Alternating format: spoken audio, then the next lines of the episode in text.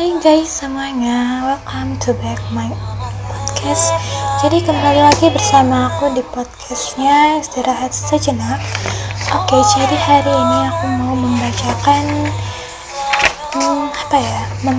cerita dari bukunya Ustadz Nurhali Bardar, termasuk program Sanara Radio Dakwah FM.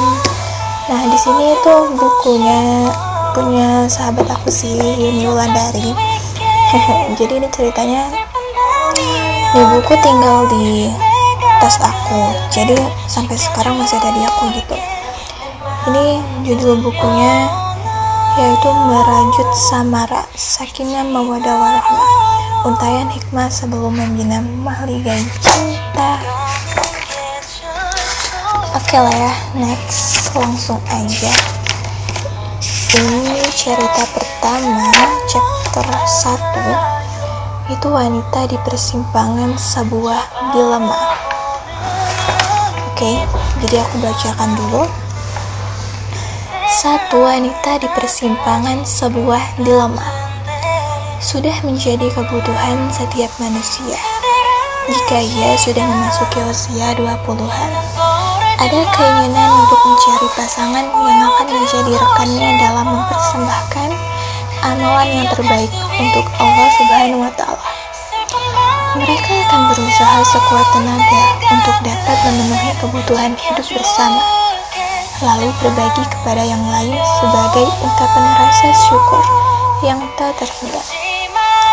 Jika pun tidak, adalah seorang teman yang akan selalu bersamanya dalam keadaan suka maupun duka, dan dalam keadaan miskin ataupun kaya, sehingga dia akan memiliki tempat bersandarnya rasa cinta, kasih sayang, dan menyemaikannya dalam sebuah perkawinan.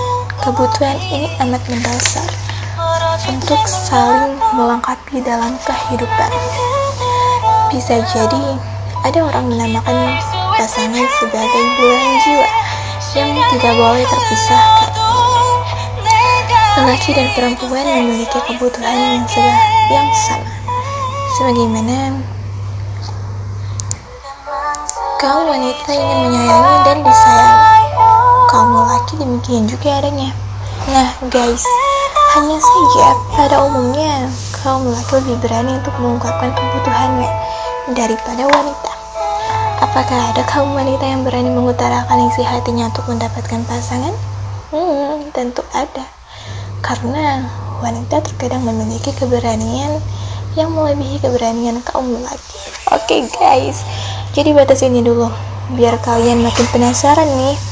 Oke, 3 menit bersama aku di podcastnya Istirahat Sejenak aku akhiri. Dadah, next besok. Oke, bye bye.